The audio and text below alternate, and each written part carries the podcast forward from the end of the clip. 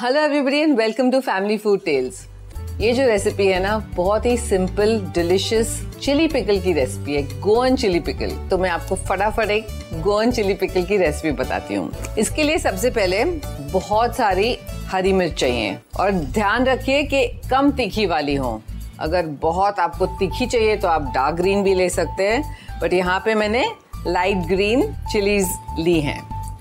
तो क्या करना है? सबसे पहले ये चिलीज को धो के अच्छे से इसको छोटे पीसेस में ऐसे काट के रखना है। और इसमें थोड़ा सा नमक डालेंगे। और ध्यान रखिए, चिलीज को जब हाथ लगाते हैं तो अच्छे से हाथ धो लेना, नहीं तो आँख में, मुँह पे जल सकता है। यहाँ पे हमारे पास होल रेड चिलीज भी हैं। तो होल रेड चिलीज को हम लोग यहाँ पे सोक करके रखे हमने।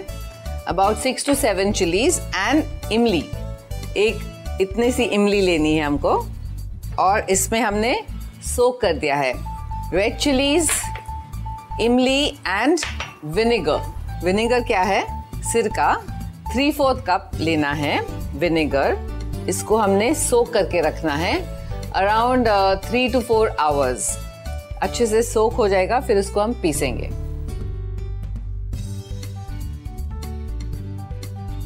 इसका पानी भी हमको चाहिए। इसको थोड़ा सा मिक्सी में पीस लेते हैं।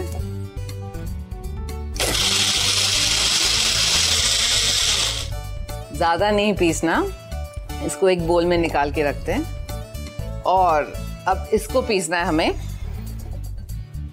इसको ज़्यादा नहीं पीसना, रफली पीसना है हमको।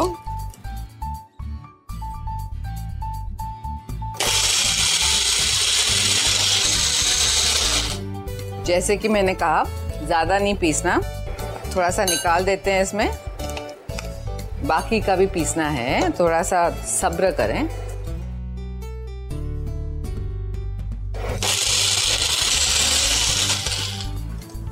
सब मिर्ची हो गए। और अभी हमको बाकी की तैयारी करनी है। अब मिर्ची के बाद किसकी बारी आती है? अदरक एंड लहसुन जिंजर एंड गार्लिक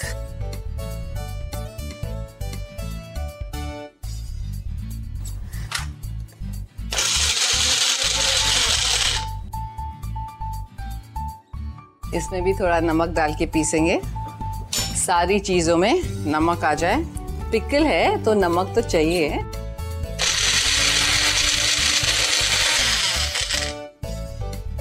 गार्लिक को भी निकाल देते हैं। और अभी अदरक की बारी। इसको थोड़ा काटना पड़ेगा। करीब 200 ग्राम अदरक एंड 200 ग्राम गार्लिक, लहसुन। And half K G green chillies इसको भी रफली पीस लेते हैं।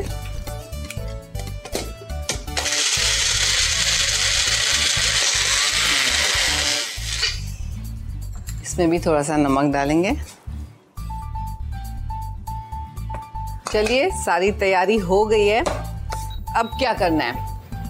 हीट सम ऑयल तेल को गरम करना है। यहाँ पे मैंने तिल ऑयल लिया है। थ्री फोर्थ कप जैसे ही तेल गर्म हो जाए, इसमें हम लोग चिलीज डाल देंगे। जस्ट इसको हल्के हाथ से सौते करना है। And then we add the ginger and garlic